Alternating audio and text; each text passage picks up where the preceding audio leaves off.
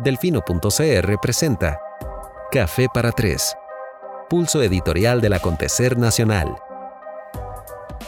Muy buenas noches a todos y a todas.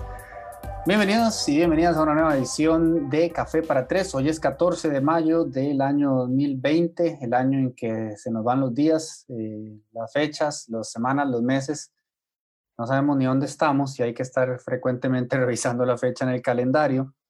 Agradecidos muchísimo por la compañía que nos han dado en los espacios especiales de Café para Tres que hemos organizado en ocasión a, la circunstancia que estamos viviendo. Hemos tratado de invitar a personas de distintos ámbitos, distintas profesiones, para que nos ayuden a entender un poquito mejor lo que está pasando. Hoy tenemos eh, el inmenso gusto de tener a la señora ministra de Educación, doña Giselle Cruz Maduro, eh, quien acordó con nosotros la misma dinámica que ustedes eh, ya se les debe resultar más que familiar.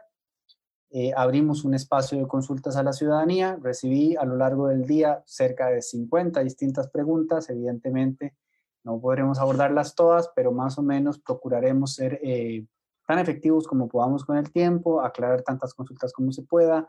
Vamos a arrancar evidentemente por los temas de mayor interés para la ciudadanía eh, y agradezco entonces una vez más a todas ustedes y a todos ustedes por su compañía, por supuesto eh, a Coca-Cola con café, ya me la tomé para poder llegar hasta medianoche, por permitirnos tener este espacio eh, todos los jueves y llegar hasta sus hogares y naturalmente a nuestra invitada de hoy por acceder a acompañarnos y a tratar de ayudarnos a entender un poquito mejor uno de los desafíos más grandes que tenemos eh, de cara a esta pandemia, cómo se está manejando a nivel del ministerio, eh, qué trabajo han venido haciendo las autoridades, qué trabajo están, qué discusiones están teniendo en este momento eh, de cara al anuncio que se hizo días atrás acerca del posible retorno después de las vacaciones.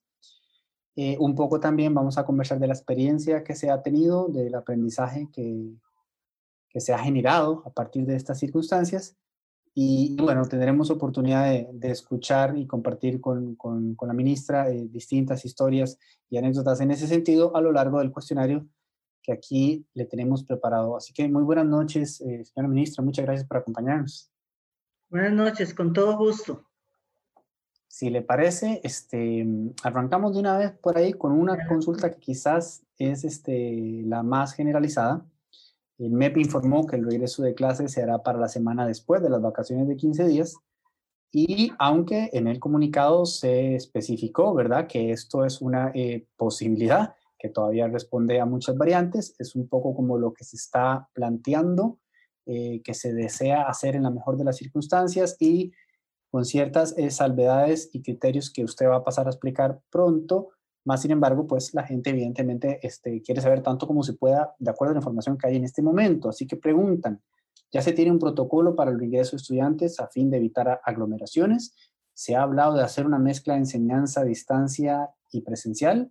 ¿Tienen algo más concreto eh, ya definido o avanzado? Las medidas y protocolos de salud que se, definen en, que se definan en caso de que se proceda con la reapertura del curso lectivo aplicarán en igual medida para todos los centros educativos, eso tomando en cuenta también privados, subvencionados, científicos, públicos, nocturnos, diurnos, este, técnicos.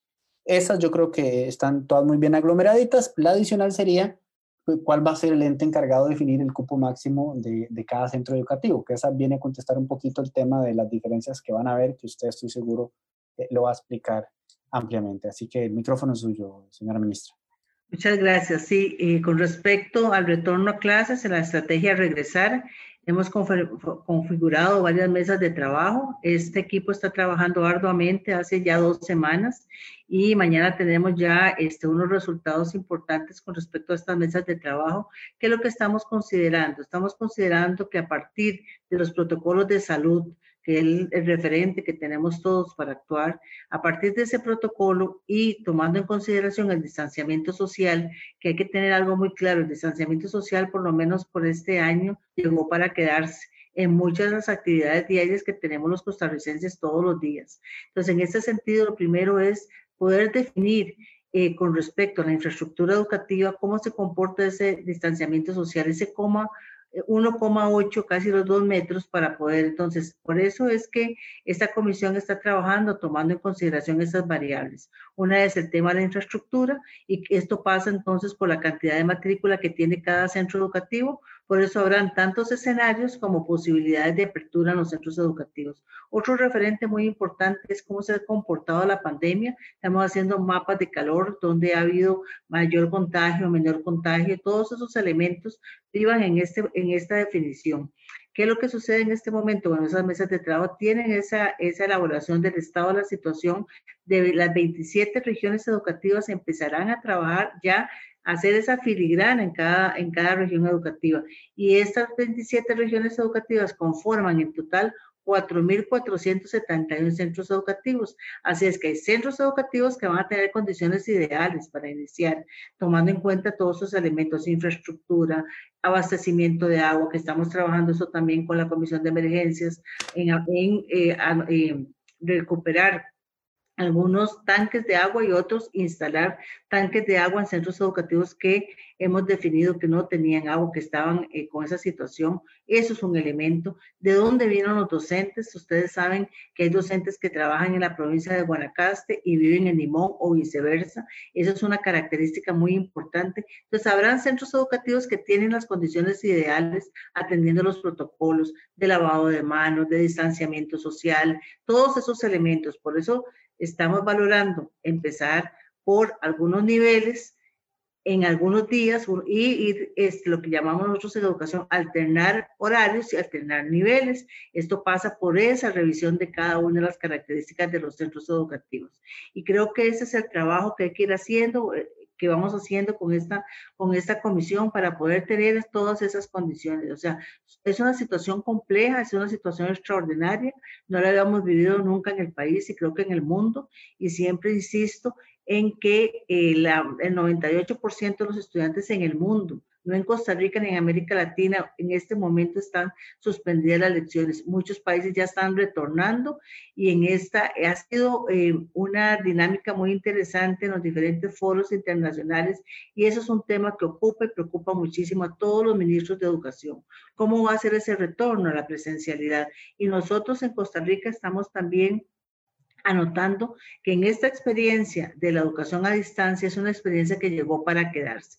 En algunos lados está comportando muy bien, en otros lados hay que reforzar, pero es importante también considerar ese esfuerzo que han venido haciendo los docentes, la, eh, posibilidad que le ha dado el Ministerio de Educación Pública para mejorar sus habilidades tecnológicas y por eso estamos hablando de que se va a comportar la presencialidad con la educación a, distancia donde esté eh, dándose bien este proceso, que es realmente en bastantes centros educativos. Por ejemplo, nosotros eh, teníamos también una, un faltante de información con respecto a cuáles centros educativos y cuáles eh, familias tenían internet y cuáles no, cuáles tenían dispositivos y cuáles no. Entonces, la encuesta de la ENAO del 2019 nos da más o menos un dato que se aproxima, que habla que el 95% de nuestras familias tienen acceso eh, a un dispositivo y a Internet. Ese dispositivo puede ser un único teléfono celular. Entonces, esto pasa también por revisar cuáles posibilidades reales tiene. Y en esto, los datos son muy claros. Y los datos son más o menos de 600 a 647 mil estudiantes tienen acceso a Internet con un dispositivo y hay 547 eh, mil estudiantes o que tienen dispositivo, pero no tienen acceso a Internet, o que no tienen ni dispositivo ni acceso a Internet. Entonces, con esos datos que hemos venido recogiendo estos días en el Ministerio de Educación Pública, diferentes encuestas que hemos pasado a docentes, a directores, hemos ido revisando todos los proyectos de infraestructura tecnológica que hemos venido desarrollando a lo largo y ancho del país y por más de 30 años de experiencia que tiene el ministerio eh, desarrollando el tema del uso de la tecnología en el aula con la Fundación Omar Dengo, pero pasa también por el Internet en las familias, ¿verdad? Y esto es realmente un tema que el país no puede obviar en este momento. Es una discusión que hay que dar, hay que poner los puntos sobre las IES y yo creo que es el momento, le llegó el momento a los que tienen las posibilidades y la tarea de hacerlo, hay que hacerlo ya. ¿Por qué? Porque se tiene que combinar la posibilidad de eh, el acceso a Internet en las familias con el acceso a Internet en los centros educativos. Y esto pasa también por el proyecto que tiene el Ministerio de Educación Pública, que es la red educativa. Esta red educativa está pensada y está diseñado el proyecto específicamente para eso, para tener la posibilidad de tener infraestructura educativa, eh, tecnológica, perdón, tener la posibilidad de, de, contar con conectividad de calidad y tener la posibilidad de tener contenido pedagógico. Que hoy los profesores, a través de la plataforma Teams, que fue lo que nos ofrecimos como plataforma este, oficial, y por una situación que, que alguien preguntaba que por qué esta, tenemos también la posibilidad de otras, pero y que las, que las aprobamos. No es que no digamos que no, pero la plataforma Teams nos permite a nosotros tener datos de trazabilidad. ¿Qué están necesitando los docentes? ¿Qué trabajo han venido haciendo? Se han comunicado con los estudiantes para tener data, para poder analizar luego de que pase esta pandemia, qué es lo que sigue. Porque hemos dado un salto cualitativo en el desarrollo de habilidades tecnológicas por parte de nuestros docentes. Imagínense que hoy tenemos más de 45 mil docentes de una eh, planilla de 66 mil docentes que ya hicieron el curso eh, en Teams, que es el segundo curso, y ese curso es para el desarrollo de habilidades tecnológicas, pero acompañándolo con un uso pedagógico. Es, una, es un curso que les permite usar la plataforma con finalidad pedagógica. Entonces, estas experiencias, también esta oportunidad, a pesar de una pandemia, nos está ayudando también a configurar cuál es el desarrollo de esas habilidades tecnológicas en docentes y en estudiantes. El Ministerio de Educación Pública, en conjunto con, con el Instituto Costarricense de Electricidad y también con apoyo de la Fundación Omar Dengo, logró desarrollar esta plataforma eh, tener la posibilidad de que ingresaran todos nuestros docentes, darle la posibilidad de que hicieran el curso este que mencionaba para eh, aprendizaje, pero también tener el correo de todos los estudiantes nuestros, de más de un millón de correos, para que aquellos que tengan posibilidad de ingresar puedan ingresar. Entonces, todo este esfuerzo que venimos haciendo en, en un mes, mes y una semana, tiene que analizarse y tiene que potenciarse porque fue un salto, yo digo, perdón la expresión, pero en garrocha. Veníamos dando pasitos y esto fue un salto cualitativo eh, que hay que afinar y no puede dejar de irse. Es un, es un cambio que llegó para quedarse. Señor ministro, y cuando usted habla de esos 45 mil que ya recibieron esa capacitación, eh, ¿fue en este lapso de tiempo? En este lapso de tiempo. En este momento tenemos en la plataforma activos más de 400, son como 432 mil personas activas en la plataforma, entre estudiantes, funcionarios del ministerio y docentes. Pero solo docentes ya hicieron el curso, el segundo curso del uso de la plataforma con fines pedagógicos, más de 45 mil. Y estamos partiendo de que completar el curso implica que quedan debidamente capacitados para poder entonces aprovechar la virtualidad.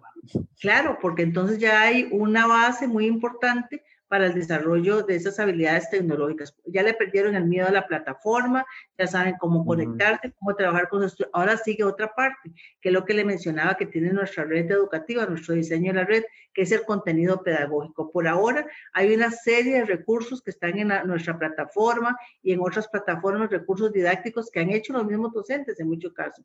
Pero ¿qué es lo que falta ahora? De, eh, definir, perfilar ese contenido pedagógico que tenga el fin que tiene el currículo y alinear, hacer coherente esos recursos eh, pedagógicos que han hecho los docentes o que están en nuestras plataformas con el currículo que está establecido. Pero también tendríamos pendiente la brecha de la que usted hablaba de los 547 mil estudiantes. El proyecto de red educativa de alguna manera está precisamente trabajando en esto, contemplando cómo, porque usted habló de la alianza con el ICE y con Omar Dengo, algunas personas me preguntaban también este, si, es un momento para que el MEP trabaje más de cerca con algunas ONGs. Evidentemente en este y cualquier otro de los frentes que estamos, eh, que estamos enfrentando, valga la horrible cacofonía, este, necesitamos, ¿verdad?, alianzas estratégicas y definitivamente para llegar a, solventar esta brecha de la que usted habla, el MEP va a tener que apoyarse en aliados este, oportunos. Entonces, tal vez nos explica un poquito eh, un poquito más de red educativa y de, y de cómo se plantea la red educativa solventar este tema, porque no es un número menor, ¿verdad? Estamos hablando más de medio millón de estudiantes cuyas circunstancias a esta nueva realidad no necesariamente está completamente solventada. Entonces, eh, naturalmente es muy preocupante y es algo de lo que más, ¿verdad?, preguntó la gente, ¿verdad? Especialmente tomando en cuenta, ¿verdad? A ver, eh, hay una pregunta que está más adelante, creo, que habla sobre la brecha que existe entre el sistema privado y el sistema público, ¿verdad? Como muchos colegios este, privados rápidamente se adaptaron y, y, y, ahí van sobre ruedas. Em, entonces, digamos que la preocupación es, es, es, genuina y usted habla de ese salto eh, significativo que se ha tenido que dar por lo que desprendo de sus palabras y lo que he podido leer en, en, en otras intervenciones suyas eh, está satisfecha con, con, el grueso de la respuesta del cuerpo docente. Acaba usted de aludir también que algunos este, educadores incluso están produciendo contenido, que es otra cosa que yo quería que nos, este, que nos contara, si se está aprovechando el tiempo en sentido. Y eso realmente es inspirador y siento que probablemente el país lo agradece muchísimo, pero el tema de cómo llegamos a estos chicos y a estas chicas y de qué medidas está tomando el MEP eh, me parece especialmente significativo eh, e interesante. Entonces, quizás si nos puede ahondar un poquito más en la, red educativa, en qué implica y, en las medidas que están tomando.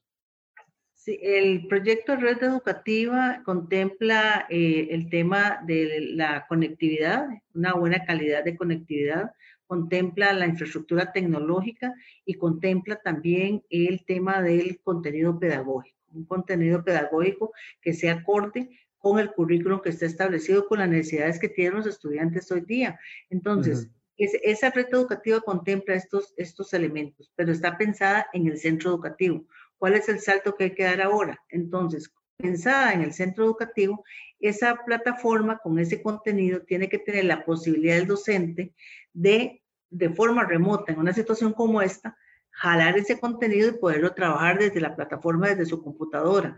Lo puede hacer el padre de familia también y lo podría hacer el estudiante.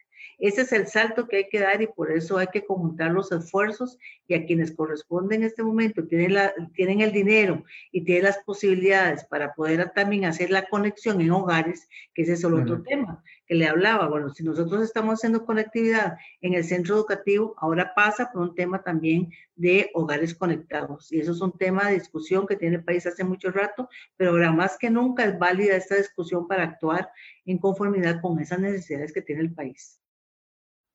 Ministro, usted recién hablaba de...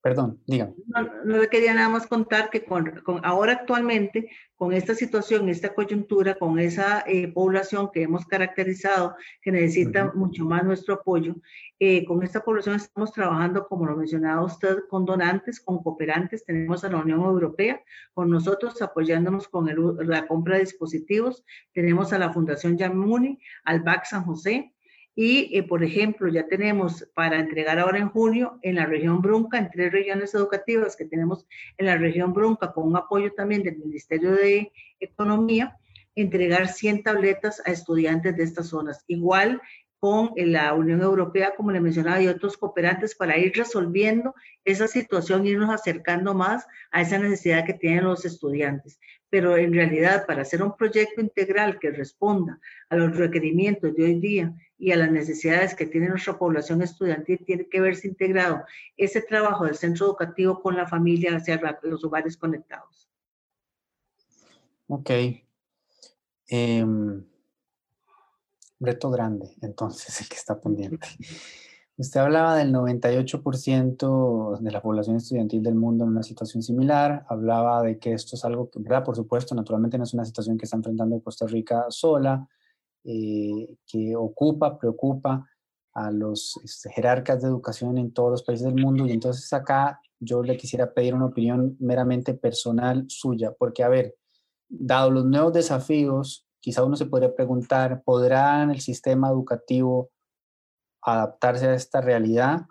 Y si la respuesta fuese no, de todas maneras vendría acompañada de un no le queda de otra, tiene que, ¿verdad? Entonces, a partir de estas conversaciones que usted ha tenido, tomando en cuenta países que están en mejores circunstancias que las nuestras, si realmente fuésemos capaces de facilitar el acceso a la plataforma al 100% de, de, su población eh, educativa, este, ¿usted cree que, que está listo, que ese salto que usted dijo que se ha dado muy rápido en muchos otros departamentos, pero puede el sistema educativo adaptarse a esta nueva realidad de forma exitosa? ¿Siente usted que existe algún, alguna mirada esperanzadora en la experiencia de otros países que tienen un poquito mejor condiciones que nosotros eh, de cara a este desafío y cómo lo siente también a nivel eh, nacional, por supuesto?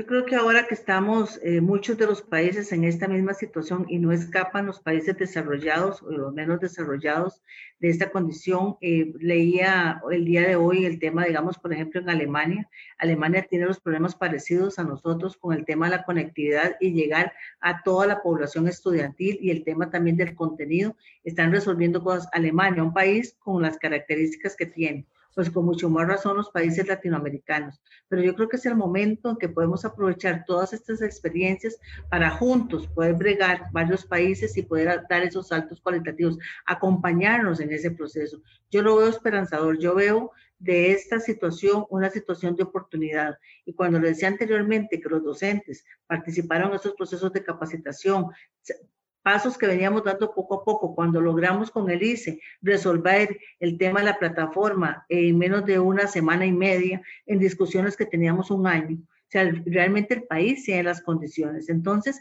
¿por qué no nos ponemos serios a trabajar todos juntos con el mismo eh, propósito, con el mismo enfoque? Entonces, si es una necesidad país, tenemos que ponernos todos de acuerdo para caminar sobre esto. Y ahora no hay excusa, es que la evidencia se puso, ya está en la mesa. La evidencia es más que latente para todos. Ya sabemos que esto está sucediendo, que sucedió y que a partir de las oportunidades y de lo que podemos hacer en conjunto, tenemos que seguir avanzando en ese sentido. El, el, país se venía preparando, el país siempre ha tenido visión. Eh, tenemos más de 30 años de estar trabajando con la Fundación Omar Dengo, pero veníamos pasito a pasito. Así es, y ahora nos tocó dar ese salto. El salto con garrocha, con una serie de, de, defectos, claro que sí, pero esa oportunidad hay que agarrarla y no dejarla irse para poder realmente ahora hablar de esta plataforma ministerial, hablar de la red educativa y dar acceso. Es un tema también de cerrar brechas, porque hoy lo que queda en evidencia es que los estudiantes que estaban en la fila de atrás se están quedando más en la fila de atrás si no podemos apoyar a estos estudiantes. ¿Y cuál es la preocupación que tenemos también los, los, ministros eh, que estamos, todos los ministros que, con los que hemos hablado, pues sobre todo los de Iberoamérica, es el tema de la exclusión. En fin, es que sabemos que entre más tarde llega un estudiante al centro educativo o más se dilata su ingreso al centro educativo, menos posibilidades tiene de ingresar.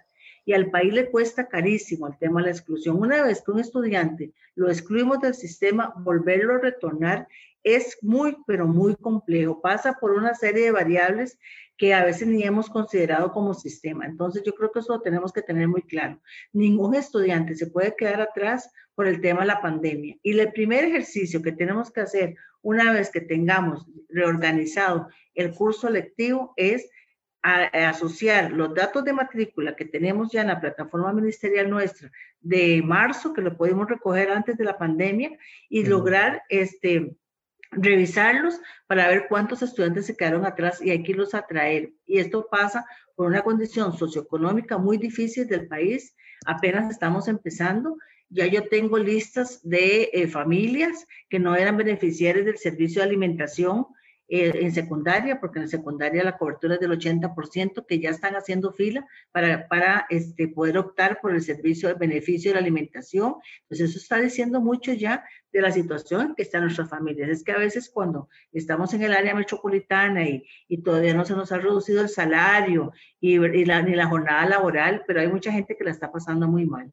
Entonces, por eso también hay que hacer un análisis de cuál realmente son los estudiantes que tienen que volver al centro educativo. Muchas madres de familia tienen que trabajar, tienen que atender sus, sus hijos en la casa, tienen que hacer las labores de lo, del hogar. Entonces, también hay que analizar lo pertinente, cuál es el momento para que ingresen estos niños, volverlos a empatar con el centro educativo, darle las condiciones, que lleguen dos días, tres días y hacerle la vida diferente, porque no todos están en las mismas condiciones. Y hay muchos estudiantes del área metropolitana están teniendo, tienen acceso a internet, sus profesores están fajadísimos haciendo trabajo, van, van bien algunos en exceso, se intercambian permanentemente, han estado en compañía acompañando a sus estudiantes y las familias, las familias tienen las condiciones, para poder que los niños, sus hijos y sus hijas estén de la mejor forma, pero hay otras familias que no la están pasando bien. Justo esa era una pregunta que estaba mucho más adelante porque apenas vamos por la 1 y esa era la 19.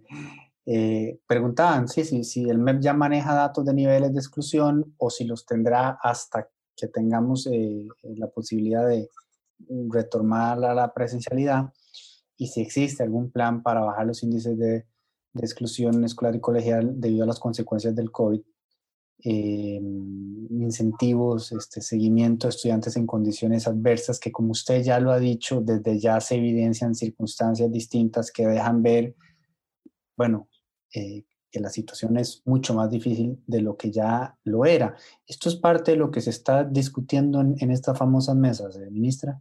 Así es, ese es un tema, ahora el tema de la exclusión. Nosotros, eh, desde que dimos las orientaciones para el trabajo a distancia, dispusimos ahí de dos elementos muy importantes.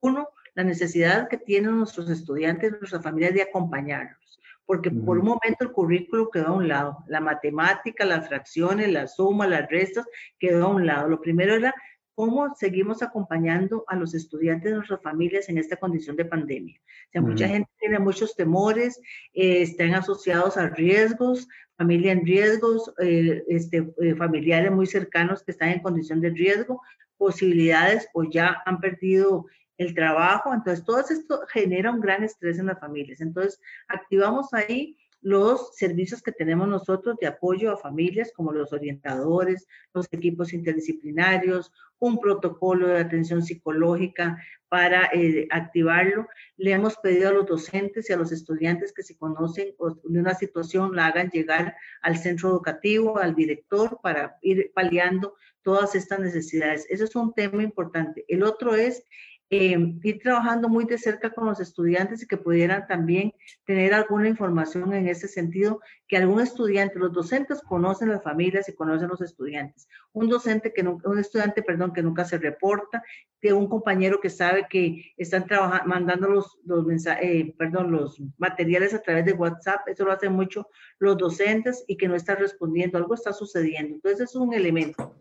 Y también en el momento que retornemos a la presencialidad y empezamos a ver ausentismo de, estudiantes, tenemos que también reportar ese estudiante para ver qué fue lo que sucedió, porque eso es parte del trabajo que hace el docente. Es, y esto es em, una medida estructural que alcanzaría a todos los centros educativos del país. El protocolo de, alerta temprana es un protocolo que venimos trabajando en el Ministerio de Educación Pública hace rato ya a través de una dirección. Hay un departamento que se encarga de esto, de la, de la alerta temprana, de este, la atención a los estudiantes que están en posibilidad de riesgo de irse y también de reincorporar a los que se han ido. Entonces ya eso hay una experiencia y hay un departamento encargado de esto. Ese departamento tiene este protocolo. Perdón, ministra, una experiencia de, de cuánto tiempo. Es que esto me me dio un toquecito, pero me resonó muy, muy de cerca porque yo, en, en Turrialba pasamos de 13 séptimos a 8 octavos y no existía nada como lo que usted me estaba escribiendo. Entonces, evidentemente, eh, yo ya hace mucho rato que salí del cole, pero lo que quiero decir es que cuando usted dice que existe una experiencia, eh, ¿hace cuánto tiempo se está trabajando con esto? Yo sé que, por ejemplo, que este Andy Valenciano, eh, que está ahora en el, en el, INA, es un tema que él tiene años hablando, ¿verdad? ¿Cómo, cómo logramos migrar al, eh, que me encantó que usted habló de directamente de exclusión, ¿verdad? Como, como la palabra clave.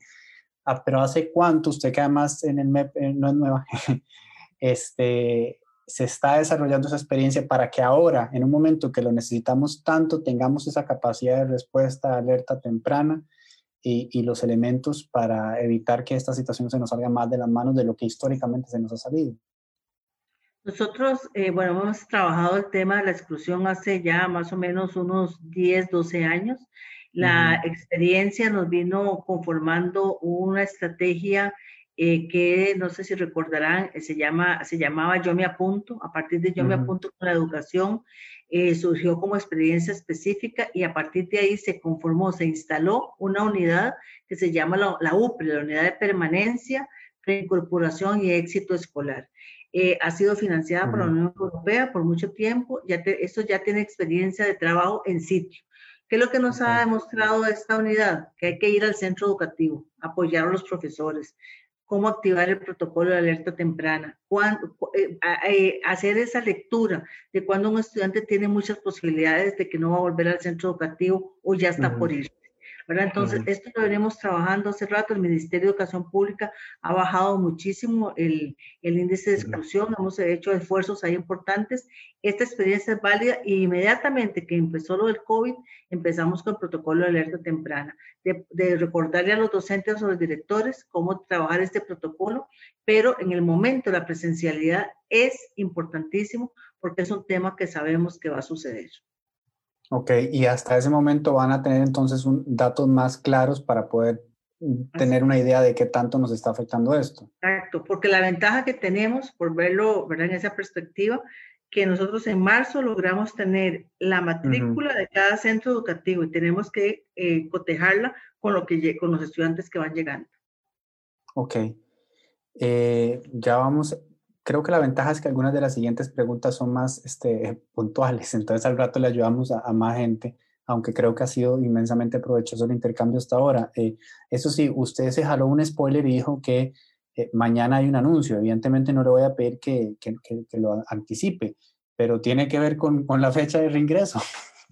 La fecha del ingreso estamos persiguiéndola para después de vacaciones de 15 días. A partir del 13 de julio ya habrán eh, centros educativos que pueden decir, bueno, eh, antes de las vacaciones, porque nos vamos a vacaciones, bueno, se van a vacaciones como el 26, 27 de junio, por ahí es.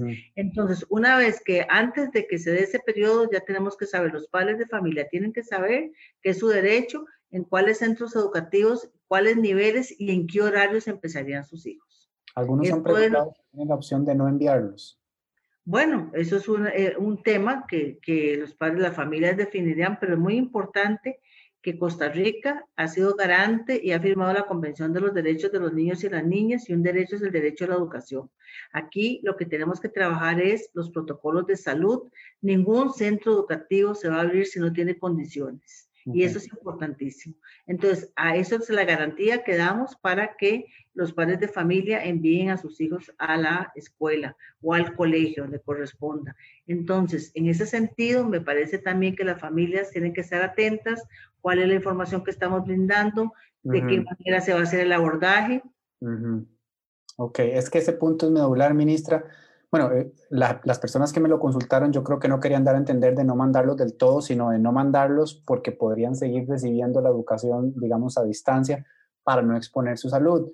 Más sin embargo, usted hace una aclaración puntual muy importante que es que ustedes van a asumir el compromiso de que los centros educativos que reabran, eh, en las condiciones específicas de cada uno, de acuerdo a las circunstancias, tienen que garantizar eso.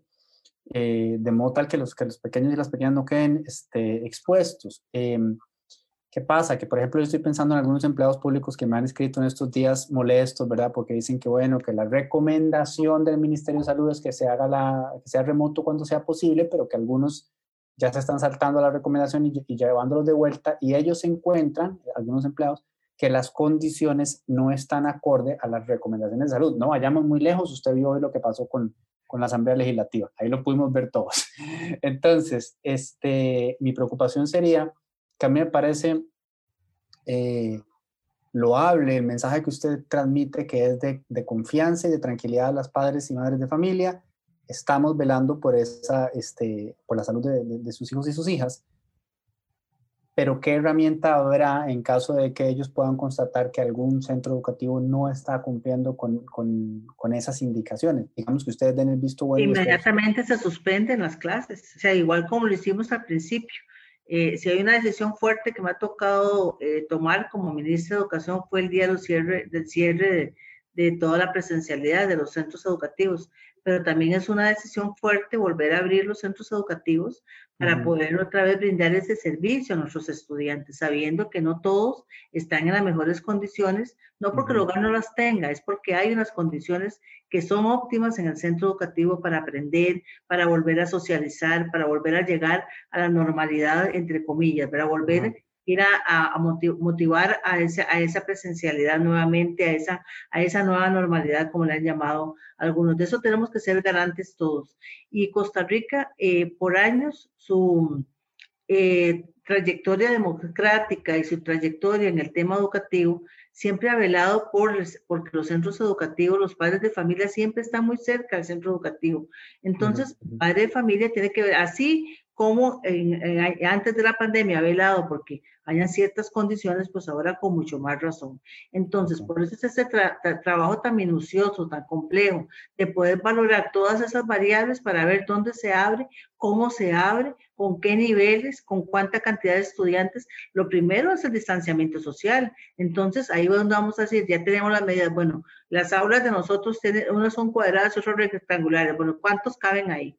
¿Cómo vamos a hacer para los recreos? ¿Cuáles son los niveles? Por ejemplo, yo vi una discusión muy importante, no recuerdo en cuál país europeo, donde hablaban de que había que iniciar con los, eh, en educación, la discusión era que había que iniciar con los niveles más bajos o digamos lo que bajos en el sentido que los primeros grados, ¿verdad? Los iniciales. Entonces, y ellos decían, eh, salud decía que no, que en los niveles con estudiantes mayores por el tema del distanciamiento social. Al final ganó la salud. Digo, claro, por supuesto, si eso es un tema de preservar la salud, si en, en una escuela no podemos abrir este, el segundo ni el tercer grado, pues vamos a abrir el quinto y el sexto grado. ¿Por qué? Porque hay condiciones. Entonces, por eso es que ese trabajo tiene que irse configurando en esa, yo le llamo una filigrana, muy de cerca con todas las direcciones regionales. Y, y cada, cada director regional, cada supervisor sabe cuáles son sus condiciones del centro educativo y valorándolas en ese sentido. Por eso es importante garantizar, primero, que los protocolos de salud tienen que estar este, bien, que tienen que cumplirse y en realidad lo que estamos hablando en este país es de 4.471 centros educativos. Y algunos, ya me decían algunos directores regionales que estaba conversando con ellos, algunos centros educativos tienen la condición ideal, sus docentes son del lugar, ahí no ha habido contaminación, tienen agua potable, tienen 30 estudiantes, los pueden dividir, tres días van unos, dos días van otros, eso es un, un buen, un buen ejercicio. ¿Verdad? Y, y la familia velando porque se cumplen los protocolos. Ok, otros se enfrentarán obviamente circunstancias más complicadas y entonces cada uno tendrá que adaptarse de acuerdo a sus posibilidades. Así que serán anunciadas oportunamente cuando se tome una decisión final en ese sentido, me imagino yo. Eh, entonces, por ejemplo, cuando acá me preguntan, ¿el transporte de estudiantes tendrá que respetar las medidas de 1,8 metros? Parto de que sí, tiene que haber distanciamiento social, tenemos que valorar eso del transporte, cómo llegan unos estudiantes. No todos llegan ni en transporte público, ni en transporte estudiantil, otros los llevan los papás. Todos, todos esos elementos hay que eh, tenerlos en consideración en una situación de estas. Y eso estamos aprendiendo todos los días. Y es, hay algo muy importante. Todo esto va a depender de cómo se comporta la, la pandemia, de cómo respondamos los costarricenses de manera individual y colectiva a esto si las, si las medidas se nos van de las manos, como está, las medidas que se abrieron ahora, pues no vamos a poder abrir en julio. Y si, si nos portamos bien y le hacemos caso al ministro de Salud, vamos a ah. abrir en julio y muchos más centros educativos. Esa es la condición. Sí, exacto. O sea, como que mucho de lo que se habla de alguna manera no deja de ser este teórico porque parte de, un determinante excesivamente volátil. Usted vio lo que pasó ahora en Santiago de Chile, ¿verdad? Un día para el otro, una medida tan extrema y uno sabe que no estamos exentos de que algo así termine sucediendo en Costa Rica, así que hay que tomar en cuenta eh, ese elemento tan determinante que está muy por encima de todas estas pequeñas discusiones, porque otras preguntas que, que tengo acá que, que, que hacen me imagino que usted me dirá que forman parte de la discusión que actualmente se está teniendo en las mesas y que serán anunciadas oportunamente. Por ejemplo, el uso de mascarillas en, en los menores de edad, el uso de mascarillas este, en, los, en los profesores, si habrá medidas particulares para las guarderías debido al, contacto físico que hay que tener con los, con los pequeñines. Eh, ¿Será anunciado oportunamente como parte de, eso, todo eso se está valorando. Con respecto a, las guarderías, por ejemplo, la red de cuido mantiene abierto el servicio porque hay muchas madres de familia que tienen que ir a trabajar. Esa fue una discusión que dimos en su momento en gobierno de, mantener o no mantener la, la, red de cuidado abierta. La, la, red de cuidado permanece abierta de manera voluntaria. Vamos a más a dejar los pequeñines al, al servicio, el servicio que dan estas instituciones, pero eso pasa porque también tiene que atenderse los protocolos como en cualquier lado. Es que protocolo ahora es una cuestión de la vida diaria. Tenemos que vivir y atender el protocolo porque es la forma en que nos garantizamos que vamos a sostener esto en, las mejores condiciones. Entonces, eh, eso es prácticamente una regla de oro para atender el protocolo porque si no vamos a tener problemas. Y el otro eh, eh, situación, ¿verdad? ¿Cómo vamos a ir valorando cada, cada escenario?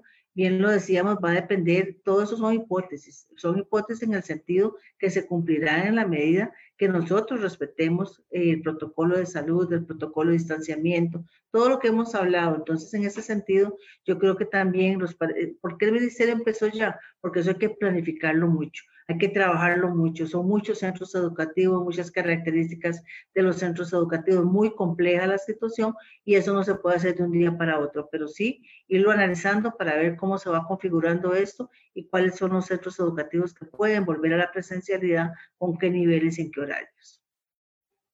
E, esta me parece que, que, que es del recibo dentro de las circunstancias. Preguntan por la nota de presentación y por el cálculo que, que, se va a establecer para los muchachos y las muchachas que están terminando secundaria. ¿Se ha tomado ya alguna decisión en ese sentido? ¿Se tiene una idea de por dónde irá la cosa? Sí, hay una comisión que está trabajando esto. Precisamente yo tuve una reunión con el señor rector eh, de la Universidad de Costa Rica. Eh, ahí primero, bueno, se elaboró un convenio con, la, con CONARE y el Ministerio de Educación Pública para la definición de la nota eh, y también el momento de aplicación. Antier creo que discutíamos el momento que se puede aplicar este, esta prueba. Hablábamos del, del mejor, eh, el mejor momento para hacerla y cuándo, pues también va a depender de cómo, se comporte la pandemia, porque es un tema también de distanciamiento social. Pero ya hay una, una comisión que está trabajando esto. Está nuestro director de la Dirección de Gestión y Evaluación de la Calidad en esa, en, como representante del ministerio y pero ya hay conversaciones muy adelantadas en este tema y siempre eh, la consigna de la comisión y las reuniones que hemos tenido con el señor rector de la Universidad de Costa Rica es que no se va a afectar ningún estudiante. Vamos a buscar las condiciones también apropiadas para la aplicación de esta prueba, cómo se configura la nota, cuándo tenemos que sacar la nota, porque en realidad es un tema que, que nos toca a todos acomodarnos a un nuevo horario y a una nueva realidad. Ok. Este, veo un común denominador en muchas de las consultas. Eh, reflejan y, es representativo de todas las disciplinas, de todos los ámbitos de nuestra vida. Es decir, está usted sentado hoy aquí, si fuera, estuviera el ministro de Salud o cualquier otro representante de cualquier otra cartera, lo que reflejan es eh, la incertidumbre y la necesidad de información eh, anticipada, lo cual es lo que es imposible. O sea, yo creo que va a haber, el común denominador va a ser usted diciéndome, Claro que lo hemos contemplado, estamos trabajando en eso. Más sin embargo, yo igual se las voy a hacer eh, por si nos puede adelantar algo como lo acaba de hacer en este caso, que no me pudo decir, sí, ya lo resolvimos, pero me dijo, hemos tenido estas conversaciones y estamos teniendo estas consideraciones, que creo que eso es muy importante para la gente, tener la calma de que se, está, se están tomando en cuenta esos elementos que son los que generan más ansiedad.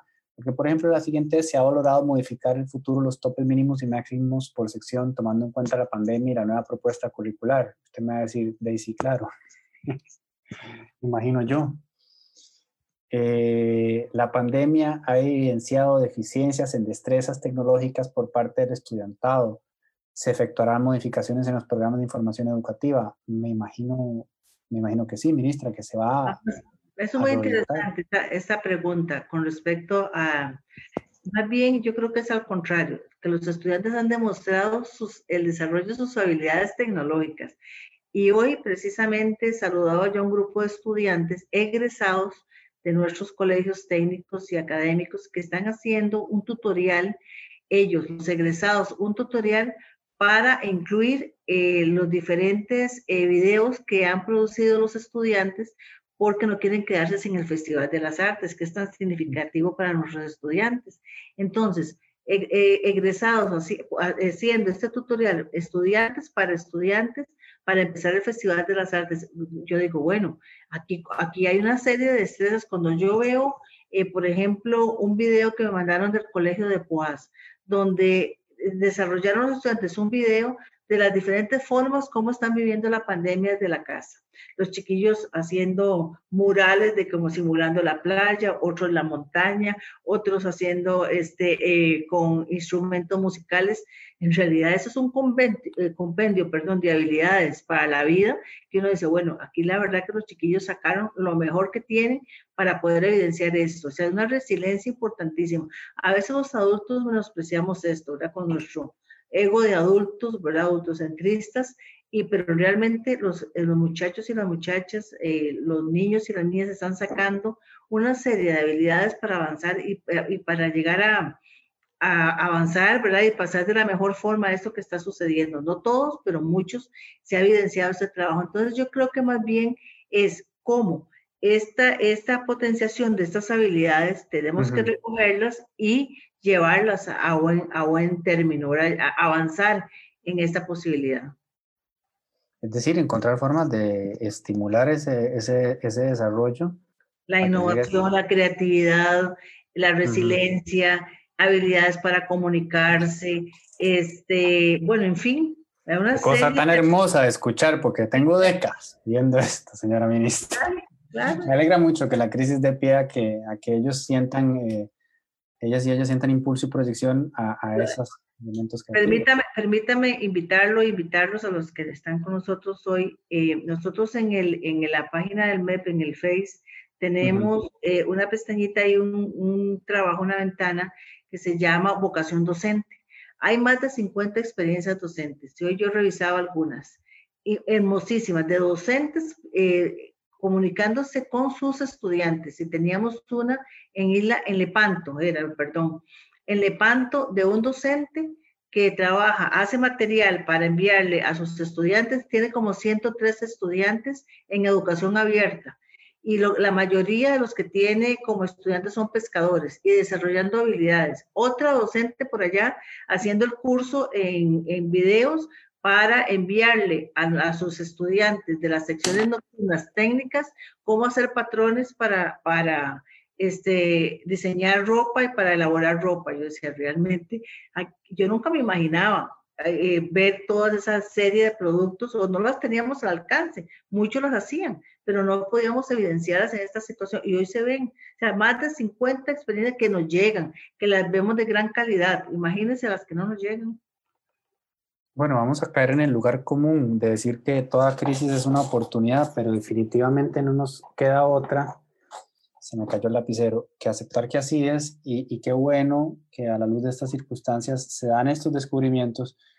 Yo creo que ellas y ellos se van a sentir un poquito más escuchados en lo que va a ser la construcción de esa nueva normalidad y, y en el desarrollo de lo que termine siendo el programa de estudio, porque yo sé que hay mucha ansiedad y qué va a pasar y que bueno, usted lo dijo, 98% de los estudiantes del mundo están en una situación y todos los países están enfrentando el mismo desafío y cada quien está haciendo lo mejor que se puede con la información presente hasta el momento y tomando en cuenta infinidad de variantes eh, que están a, la, vuelta a la esquina.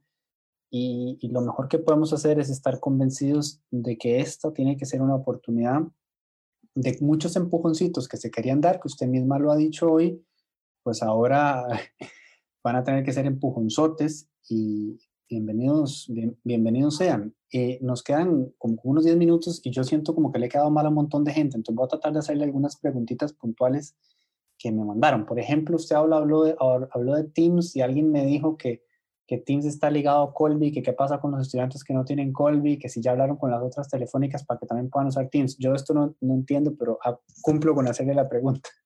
Sí, nosotros este, desarrollamos la plataforma, nos apuntamos con Teams porque teníamos las licencias con Microsoft. Ya son licencias que tenía el Ministerio de Educación Pública. Lo que pasa, volvemos a lo mismo. La crisis nos llevó a potenciar y a trabajar de una forma exhaustiva estas licencias y poderla, imagínense, ofrecérsela a más de 66 mil docentes y a más de un millón de estudiantes. Entonces potenciamos muchísimo esas licencias, no las usábamos en esa dimensión. Además de que la plataforma nos permite a nosotros tener datos de trazabilidad. No es para perseguir a nadie, es para saber cuántos docentes hicieron los cursos, cómo se comunican. Esa es una información importantísima que hoy nos está ayudando también a configurar cómo pueden ser los procesos de capacitación, qué ocupan nuestros docentes en materia de desarrollo de habilidades tecnológicas, qué ocupan los estudiantes. Esto es un dato importantísimo. Ahora, está asociado a, a Colby, ya hemos visto y hemos hablado con otros para poder este, que se asocien con nosotros en, en, otras plataformas que además las están trabajando, por ejemplo, en educación técnica. ¿Por qué? Porque en educación técnica, el, exactamente la malla curricular, los programas de estudio de educación técnica tienen otros, otras necesidades. Entonces también eso lo dejamos abierto pero sí, por supuesto que esa es la que teníamos más cerca, la que nos, nos permitió esa trazabilidad, la que este, está respondiendo de una manera robusta a esa cantidad de gente que tenemos. Entonces, pero hay que ir abriendo espacios para otras formas. Y esto fue lo que tenemos más cercano, pero por supuesto que estamos abiertos y somos flexibles a todas las buenas prácticas que puedan darse para apoyar a nuestros docentes y a nuestros estudiantes, que son nuestra razón de ser. Yo en realidad creo, este, porque por la plataforma de los, del, de los mensajes que he recibido no hay quejas de la plataforma, digamos, eh, hay, hay, una buena aceptación. Este en particular creo que alude, y de nuevo, como yo no la uso, no lo sé, a que hay una diferencia en el cobro a partir del uso de Colby y no de los otros eh, operadores telefónicos. Comprendo. Eso podría ser así, tiene sentido, es que yo no, no, lo sé, pero es que me dijeron que los estudiantes que no tienen Colby están en desventaja. Claro, si yo tengo un servicio de otro operador, puede ser que me salga más caro, debe andar por ahí la cosa.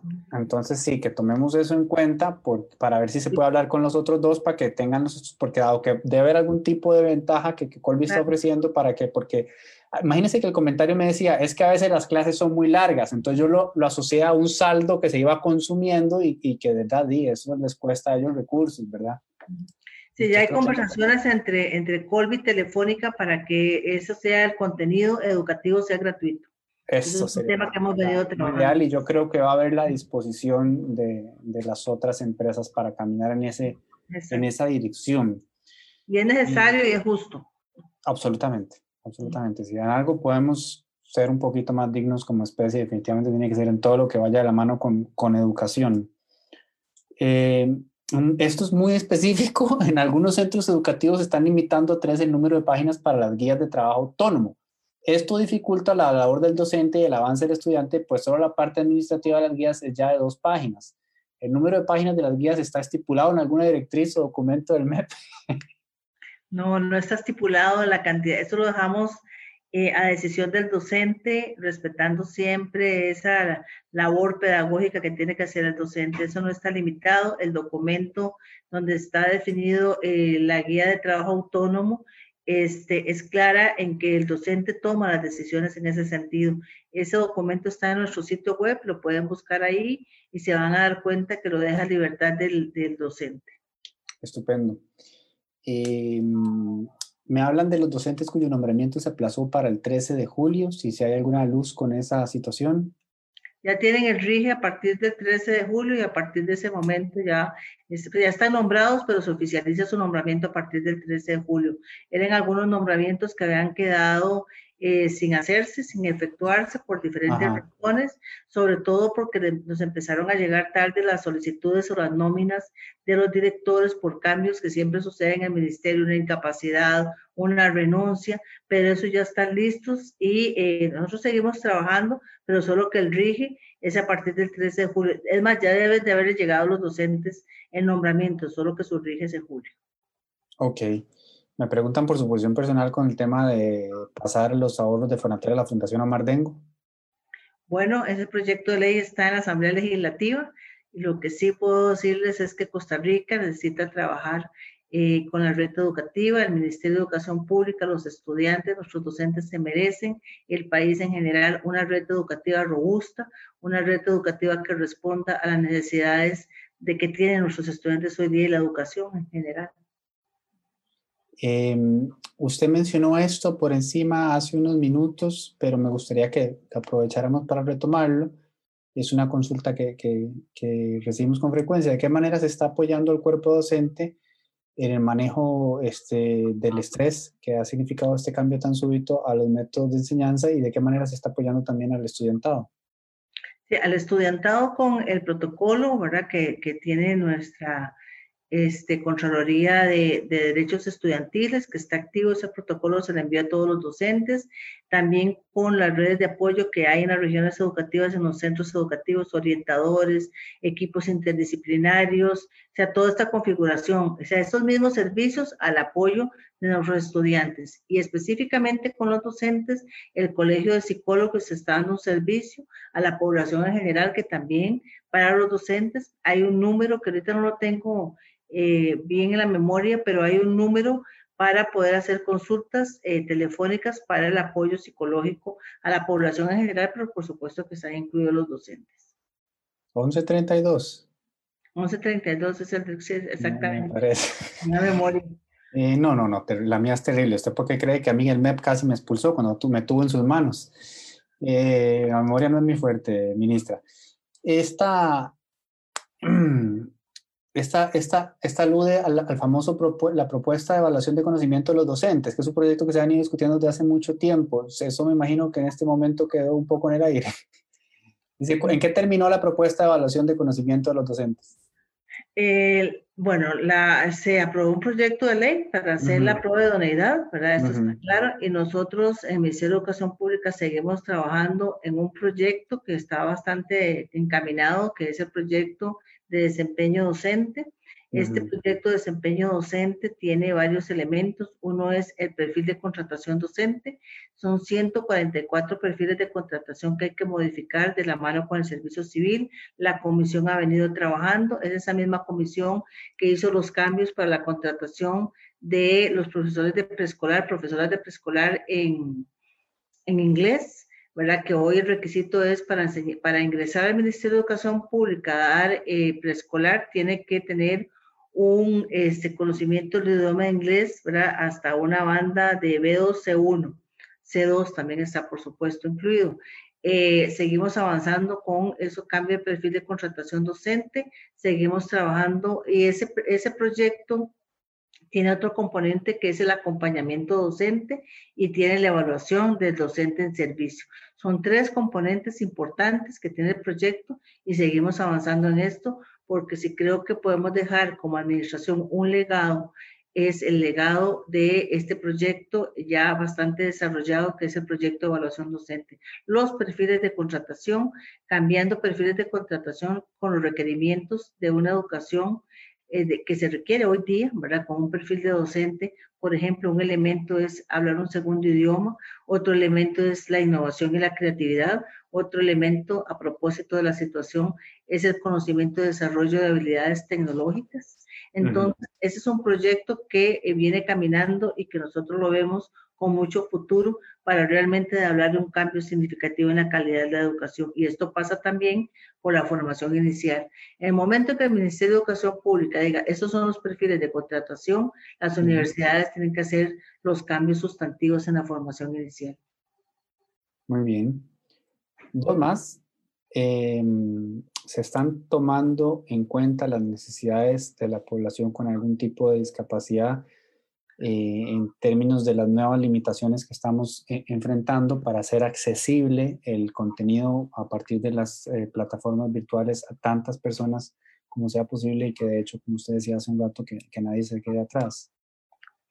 Claro, nosotros hemos, eh, por supuesto, que tomado en cuenta todo el tema de accesibilidad. Estamos trabajando en esto con varios recursos y con varias comisiones. Es un tema que desde el primer día tenemos, este, vamos empujando, igual con otras poblaciones, que, eh, ¿verdad? Porque no se trata de excluir a nadie, igual con la población indígena. Hemos hecho también trabajos para atender esta población, porque ahí han tomado decisiones también los docentes y las comunidades indígenas en ese sentido. Entonces, es otra población también que tenemos y que estamos atendiendo, ahora avanzando en ese sentido. Pero sí el tema de la accesibilidad es una cuestión muy importante porque este, esa accesibilidad no solo para los estudiantes, también para nuestros profesores. Nosotros tenemos profesores eh, con alguna discapacidad y en ese sentido también hay que atender esos recursos. Eh, ministra, para terminar, este, ya, ya nos agarraron las 9 y 5. Alguien preguntó cómo visualiza usted el MEP en cinco, de 5 a 10 años. ¿Qué acciones se están tomando en las currículas, profesores, para preparar a los, ciudadanos de Costa Rica que necesitan 2030, 2040, 2050?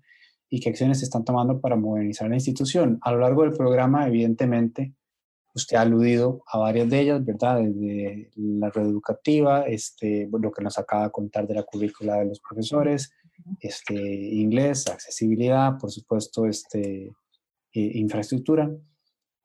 Pero quizás entonces una especie de reflexión final suya y por supuesto a la luz de lo que está pasando ahora, que evidentemente ha sido un cambio este, significativo a nivel mundial de, de la realidad de las cosas tales y como las entendíamos pero aún inclusive en medio de la crisis y con esto que no sabemos cuánto tiempo va a durar y hasta dónde va a llegar su afectación, ¿cuál es su estimación, su lectura desde adentro de los pasos que se tienen que tomar y que se tienen que, que se están tomando y que se tienen que tomar a futuro, a corto, mediano y largo plazo, para, para llegar a esa ciudadanía aspirada, digamos, del 2030-2040, vastamente más preparada, con mejores oportunidades eh, para que no, para que no veamos, para que llevemos la exclusión a cero.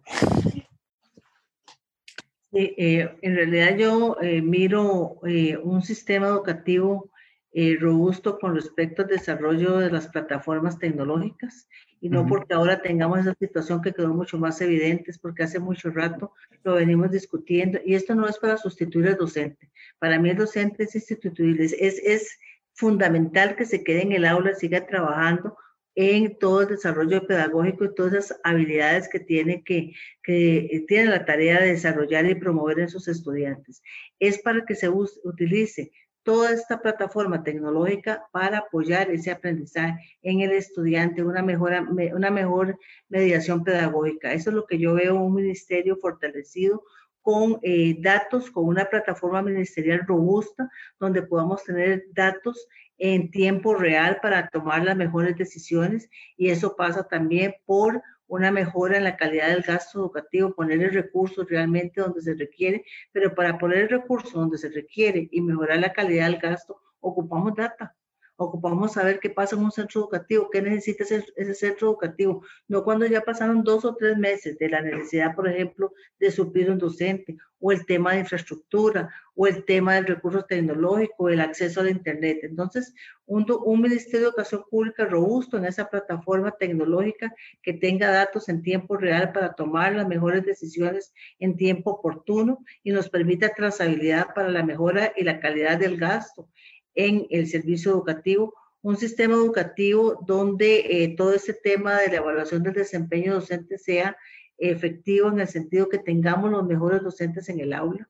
Eso es lo que se merece el país y para eso hay que trabajar y, esa es la mirada que tenemos que tener. Y eso pasa, para tener los mejores docentes en el aula, pasa por hacer los cambios que antes mencionaba del tema del perfil de, contratación docente, el acompañamiento docente en el aula y la evaluación docente para tener los mejores docentes en las aulas. Y el otro tema es que hemos venido trabajando en el ministerio durante esta administración y unos años anteriores es en la mejora de los procesos de aula a través de, un proceso que llevamos que le hemos denominado transformación curricular, que eso es el desarrollo de habilidades para la vida en el aula. O sea, realmente si tenemos un buen currículum, antes hubo una pregunta con el sentido si tenían que cambiar los programas de estudio. Los programas de estudio han venido cambiando durante muchos años. Lo que no ha cambiado es la forma de enseñar en el aula. Y para apoyar esta forma de enseñar en el aula, tiene que pasar por todos estos elementos, tener data lo que sucede, tener los mejores docentes en el aula y por supuesto hacer ese cambio de mediación, lo que llamamos los docentes la mediación pedagógica en el aula. Esos son los tres elementos que yo veo a futuro, que hay que hacer los cambios ya para poder tener en, en 10, 15 años una mejor calidad de la educación en nuestros centros educativos. Bueno, pues ojalá el país sea capaz de impulsar las condiciones y las circunstancias para que los alcancemos y, y ojalá usted y yo estemos en vida para poder ver los resultados también. Yo, yo, no sé, pero vos yo creo que sí. Yo tengo 25 años de ministra, o sea, yo fácil. Queda mucho de por vida. de ninguna manera. Muchas gracias, ministra. De verdad que disfruté este, muchísimo escuchándola. Espero que haya sido de mucha utilidad para todas y para todos. Eh, estaremos en, contacto este, en la medida en que nosotros como medio de comunicación podamos colaborar en la difusión de, de las informaciones que son de, de interés este, común, pues cuentan también con nosotros. Gracias por su tiempo, gracias por atender todas las preguntas. Casi todas, como le digo, eran de docentes, había algunas cuantas de padres y madres de familia. Espero que haya sido un programa de utilidad y que pase usted y todos y todas muy, muy buenas noches. Muy buenas noches, muchas gracias por la oportunidad. Yo también disfruté mucho de la conversación. Me alegra mucho escuchar eso. Gracias, ministra. Buenas noches a todas y a todos. Hasta luego. Gracias.